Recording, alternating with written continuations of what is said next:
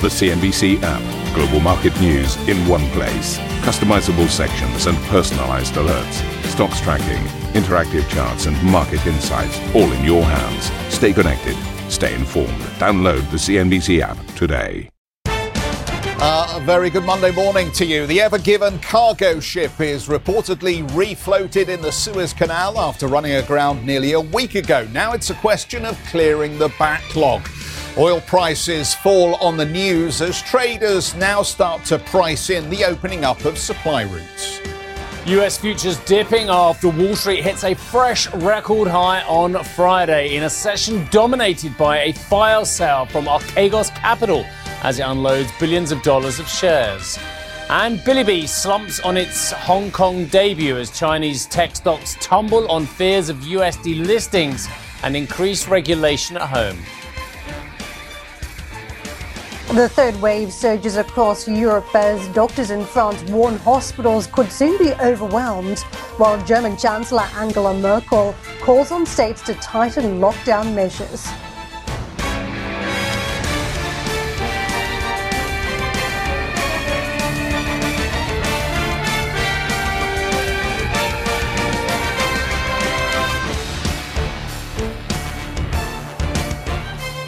So, very good morning, everybody. Steve and I have come over to the wall. Oh, must be a big one. It's a very big story this morning, isn't it? And who knew how vulnerable global supply chains actually were? But this issue of the ship getting blocked in the Suez Canal has once again rammed home the message that actually the world's supply chains are quite vulnerable to disruption. The 400-metre-long Ever Given cargo ship then reportedly almost completely afloat again, with the engine started. This according to Reuters. It ran aground 6 days ago and has caused a tailback of nearly 400 ships. Efforts are now underway to clear traffic in one of the world's most important shipping lanes as many companies divert their vessels on longer alternative routes. I know we can talk about this. We all knew about the Suez Canal. I mean, every English schoolboy read about de Lesseps and what have you, and how there, and obviously in more recent history, the importance of the Suez Canal in the demise of the British Empire with the Suez Crisis in the 50s. So I think there are a couple of historical precedents where we did all know about the vulnerability. I'm actually surprised about how well things are going, regardless of it being blocked, actually. So there you go, because I think we all knew about the routes around Africa and how tortuous and long, and the seas are dangerous, and the piratical concerns as well. So I think we did. So I think, yes, things have been bad on the back of this. I'm surprised they weren't worse in many ways, but we'll come to that. The oil price, of course, did rally around about 4% at the tail end of last week. What's been an extraordinary set of moves last week. We were down aggressively, then up aggressively, then down again, then up. So great volatility if you know what you're doing as a day trader on the oil price last week. Now, a knee-jerk reaction to the fact that this shipping lane, which of course has got this huge, exponential traffic jam going on, a lot of them being tankers, of course. Well, if it opens up, that is a positive for those supplies, which means that Brent is moving in the opposite direction, down 1.7% today, although nowhere near our lows of last week. Our lows last week were a 60 handle on Brent and significantly below $59 for WTI, but WTI trading down 1.9% now. Well, we've sent Dan to Egypt, and he's on the phone now from Suez. So, Dan, on the phone from Suez, what's the latest? Hey guys, good morning to you. Well, I am in Suez, Egypt, where we're learning this morning that salvage teams, yes, have been able to partially free the Ever Given in the Suez Canal, at least according to the maritime services provider Inchcape. Now, details are still emerging, I must stress that, but this is a significant breakthrough for rescue operators who have been attempting to free this vessel, blocking the Suez Canal for almost a week now. Inchcape saying this morning that the vessel is now being secured and the engines are running. Of course, it's still not clear how soon the waterway will be open again to traffic or how long it's going to take the Ever Given out. Reports this morning suggest that about 400 ships are still waiting to pass through the canal, so this blockage causing a major disruption to global supply chains. In terms of the asset market reaction that we're following right now, of course, Steve, as you mentioned, oil prices have fallen on this news. Remember, oil and LNG make up about 5 to 10% of Suez shipments overall. So easing the block is bearish oil, but guys, it's likely temporary. The other thing I'd be watching out for is shipping and container rates, which will probably normalize over the next few hours. And at the same time, fears about a global uptick in inflation also starting to ease as the Suez Canal gets moving again. Of course, we saw good progress happening over the weekend as well. I remember arriving in Suez and getting out to the village where the canal is. Looking at this ship, you can see just how big it is and just how challenging it has been for rescue operators. We saw dredgers using really highly specialized equipment to pump out about 27,000 cubic meters of sand and clay from underneath the ship. We've also seen diggers excavating around the bow and more than a dozen tugboats on the scene on hand to get this tanker free. Ultimately, what we've learnt today is that this perhaps avoids the worst case scenario as well, which would be the ship's containers having to be unloaded. This is something that President Sisi of Egypt mentioned yesterday. He put a Tuesday deadline on that, saying he'd prefer to have those tankers, the tankers' containers coming off in order to ease the load. Of course, that would be a very long process. It would have prolonged the delay. So certainly a worst case scenario being avoided. But ultimately, what we're looking out for now is some answers, and an investigation is now underway into how this ship came to be stuck. Egyptian officials and representatives of the Suez Canal Authority are planning to hold a press briefing later today. And look, no doubt they're going to be asked, what caused this? Was it high winds? Was it speed? Pilot error? A systems failure? A combination of those factors, perhaps, that led to this incident. And Steve, to your point earlier, I think this also really underscores just how critical the Suez Canal still is for world trade. You've all heard the numbers. You've seen the data. 12% of world trade, 20,000 ships a year, $400 million an hour in goods. And one mishap like this can bring it all to a standstill. Certainly a lot of questions to be answered here, and a big repair job now underway for the Egyptian government to restore trust in this prized legacy asset that they see as obviously very critical for their own economy moving forward. All right, Dan, excellent work. Yeah, you say those are the questions. I mean, many of us out there saying if it could pilot error, it's only a straight bit of water. It's not like some swampy estuary that they've got to navigate, is it? Just go straight, mate. But anyway, and the other big question, of course, is for most Britons when they're going to get their garden furniture. But Daniel, thank you very much indeed for that. It's true. Let's move on. I hear IKEA's had a few delays through there as well. 1.2% higher was the Nasdaq move on Friday, 1.66% higher the S&P 500. And even though, and we'll come to this with Karen and Jeff in a few moments' time, but my headline, did you hear my headline? I hope you did. Hope you were listening. Archegos dominates trading conversations on Friday. Well, it did. And I, again, like you lot, I was fascinated. But then I thought to myself, this huge fund potentially liquidating positions and still having to liquidate more positions.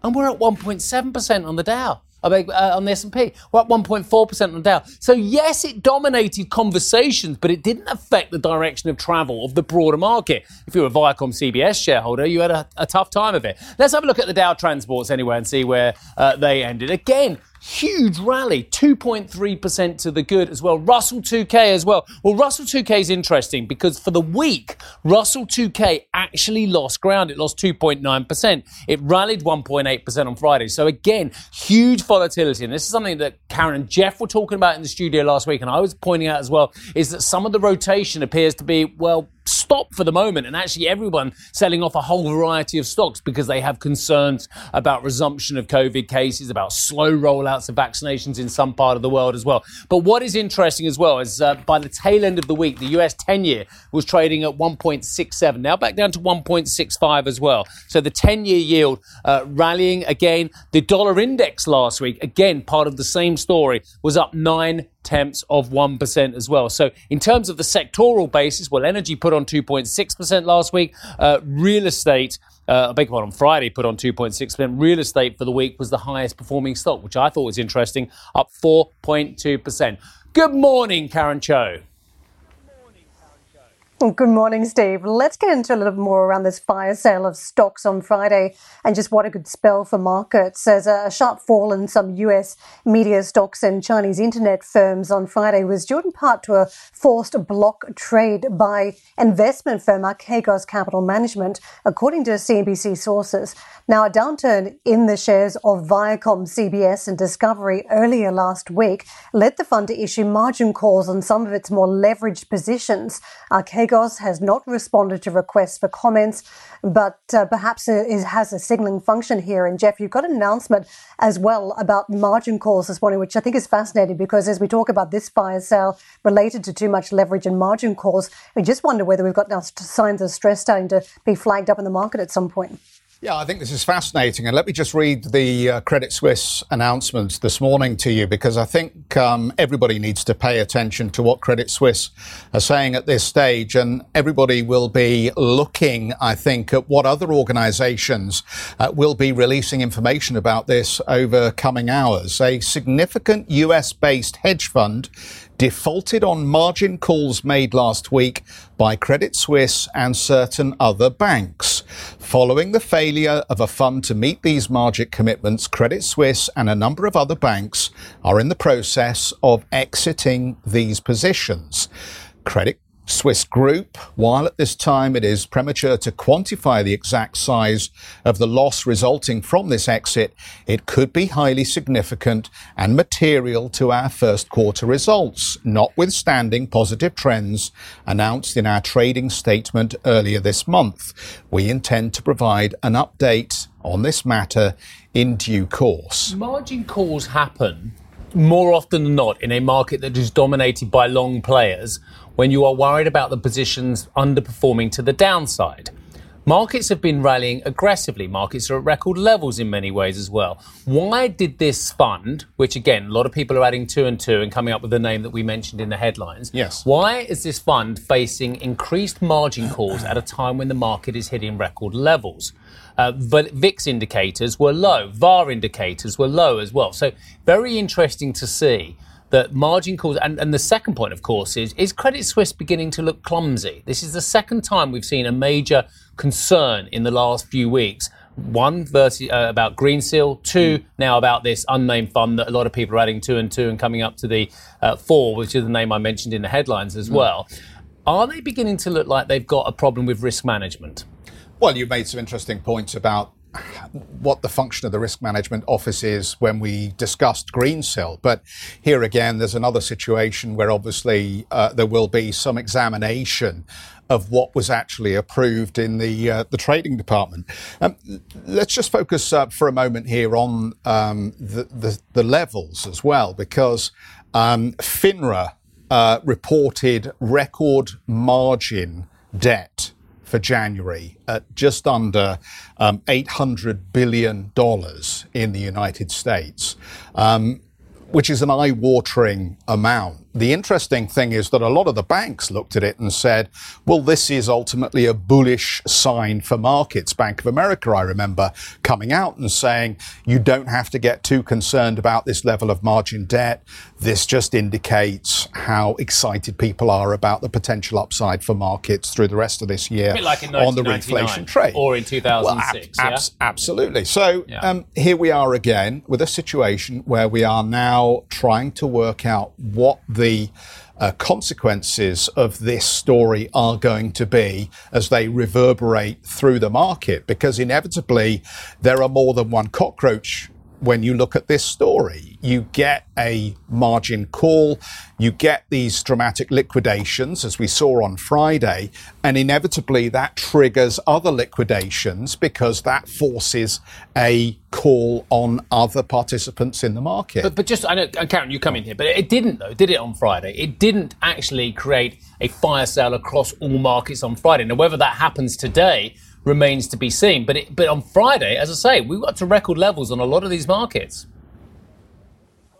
Yeah, markets have been slow to react in some ways and quick to react in other ways. I think we saw that with the Fed the other week. The market was very slow to react to a lot of J-Pal's commentary. But then this is a market that's been very quick to react in a pandemic, on a sell-off and on a recovery trade. So the question is whether there's still more to come. And to me, there's a lot of dot-com about this. If you go digging into the Archegos story and you see what happened with the ViacomCBS, I mean, this is a stock that had very stretched valuations. It had run extremely hard with the streaming crowd.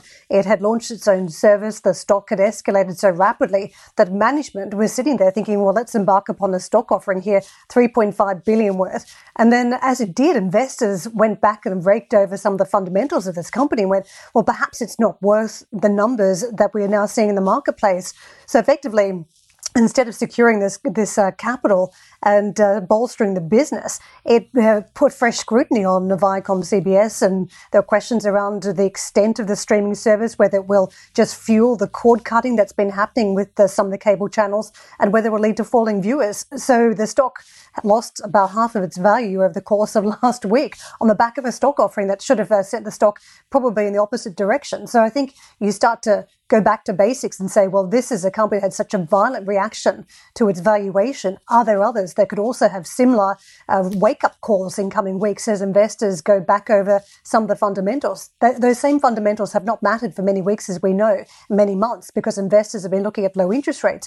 But this story is now number one for a lot of fund managers concerned about any reflation story and any rise in interest rates. They're questioning the valuations, and this is one of the first companies where you're seeing it.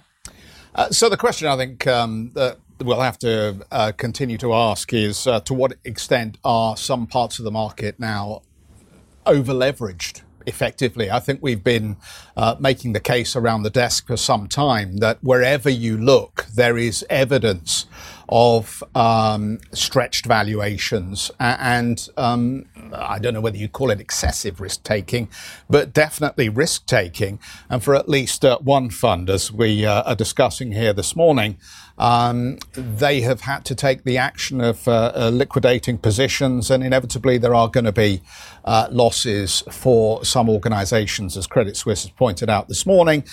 Too early for them to come up with a number, but they are anticipating a material impact to the first quarter. A story that we will continue to track through the programme this morning because no doubt there will be some other announcements. UBS, meantime, has picked 15 European stocks it believes could see strong gains thanks to elevated volatility, including some big names in the energy and the telecom space. Go and have a look at CNBC Pro if you're interested in finding out which ones. So coming up on the show, Abu Dhabi's ADNOC's benchmark status with the launch of the Murban crude futures. We'll discuss that. Plus, for more on the developments in the Suez Canal and the potential impact of President Biden's $3 trillion infrastructure spending plan, be sure to tune in to the great podcast called SQUAWK Podcast.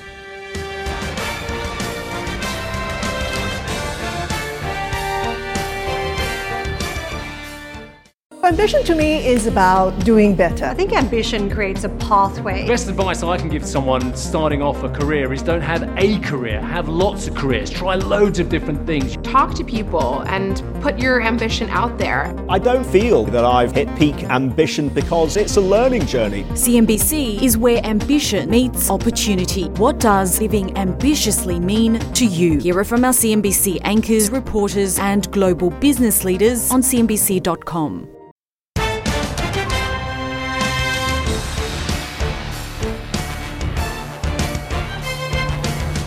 Welcome back. The president of ICE Futures Europe has told CNBC the long-awaited launch of the Murban crude futures is a key step on price transparency. Dan Murphy spoke with Stuart Williams ahead of today's launch and started by asking about the market build-up.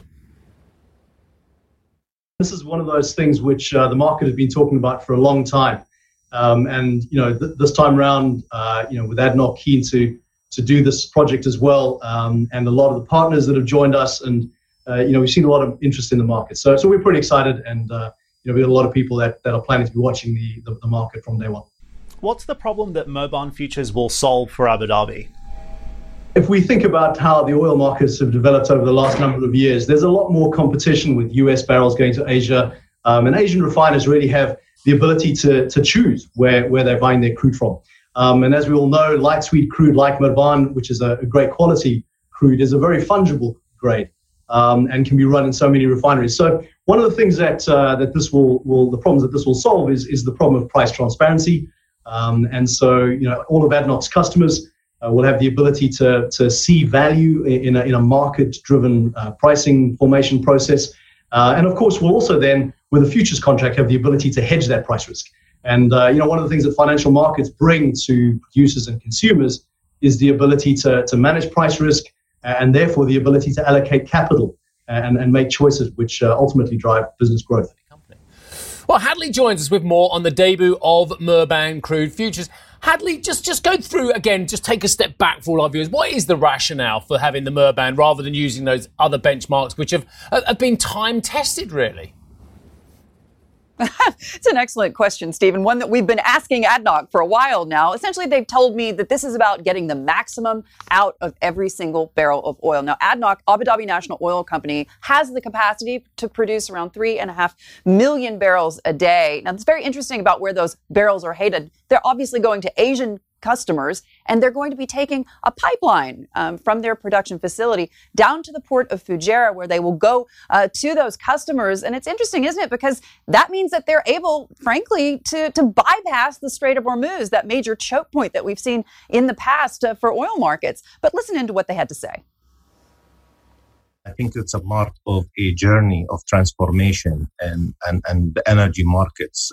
As we know, Brent and WTI are light sweet crudes that are focused on their markets. Murban is a light sweet crude that lands in Asia. It provides a good flexibility and proxy for a lot of the users, customers, as well as producers for that kind of grade. It is supported by an abundance of production capability. We have over 2 million barrels of capacity, capability to produce, in comparison to, for example, Brent, which has about 800,000 barrels per day. Would you describe this, in a sense, as just sort of a reflection of how crude markets operate today, as they haven't in the past? Well, I think generally the market is liquid, and it has a lot of different needs. And I think this Murban futures contract provides yet another tool for the consumers and the producers to be able to price barrels landing in Asia, east of Suez. And I think the key characteristics on Murban being freely traded without any administrational restrictions, the fact that it has a customer base that is wide, 60 customers, 30 markets, and the fact that it's sold by 7 shareholders, it gives it that quality to rise and to be able to be adopted in the Asian market. So Abu Dhabi National Oil Company, they're essentially saying this is probably about really trying to get the maximum out of every single barrel that they sell. But it's also, of course, about security, the ability to bypass the Strait of Hormuz, the ability to get that light sweet crude to Asian consumers. And also, of course, it's about the bigger picture about, the diversification of the UAE, petrodollar economy that move by the Abu Dhabi government to really fast forward when it comes to that kind of diversification and transition. And also about the fact that light sweet crude, they did point out to me, guys, is much more carbon friendly. So I guess my problem is the liquidity of a Murban market, and not only, of course, selling your barrels as a Murban barrel rather than a Brent barrel as well. I don't know, Hadley, there's nothing wrong with the Brent market in terms of liquidity. Are they going to encompass liquidity issues in the Murban when traders say, well, we've already got a very good benchmark which we can use and we can trade billions of barrels worth a week rather than the actual millions that are getting sold a week? Where is the problem with the current product again? I don't necessarily see how they can extract more juice out of a Murban rather than a Brent contract. It's a question we keep putting to them. And essentially, they've said again and again, this is about getting the idea that they are pricing their own product at this point. All of these petrodollar economies here in the Gulf Arab countries, Saudi Arabia, Bahrain, Kuwait, et cetera, that's the idea that they have their own pricing index, I guess. But it's going to be really interesting to watch how this one all plays out, especially after the fact that you've seen oil prices, of course, slipping today on their big debut, unfortunately, off the back of that Suez crisis. I asked him as well, has this impacted your business in any way? And he said, absolutely not. Our barrels are not headed through the Suez. No, absolutely spot on, because their barrels are, thankfully for them, going the other way, aren't they? Which, as you know better than I do, that's where the marginal barrel ends up. Asia, because of the huge growth we've seen there. Thank you for listening to Squawk Box Europe Express. For more market-moving news, you can head to cnbc.com. Or join us again on the show with Jeff Cutmore, Steve Sedgwick and Karen Cho, weekdays on CNBC.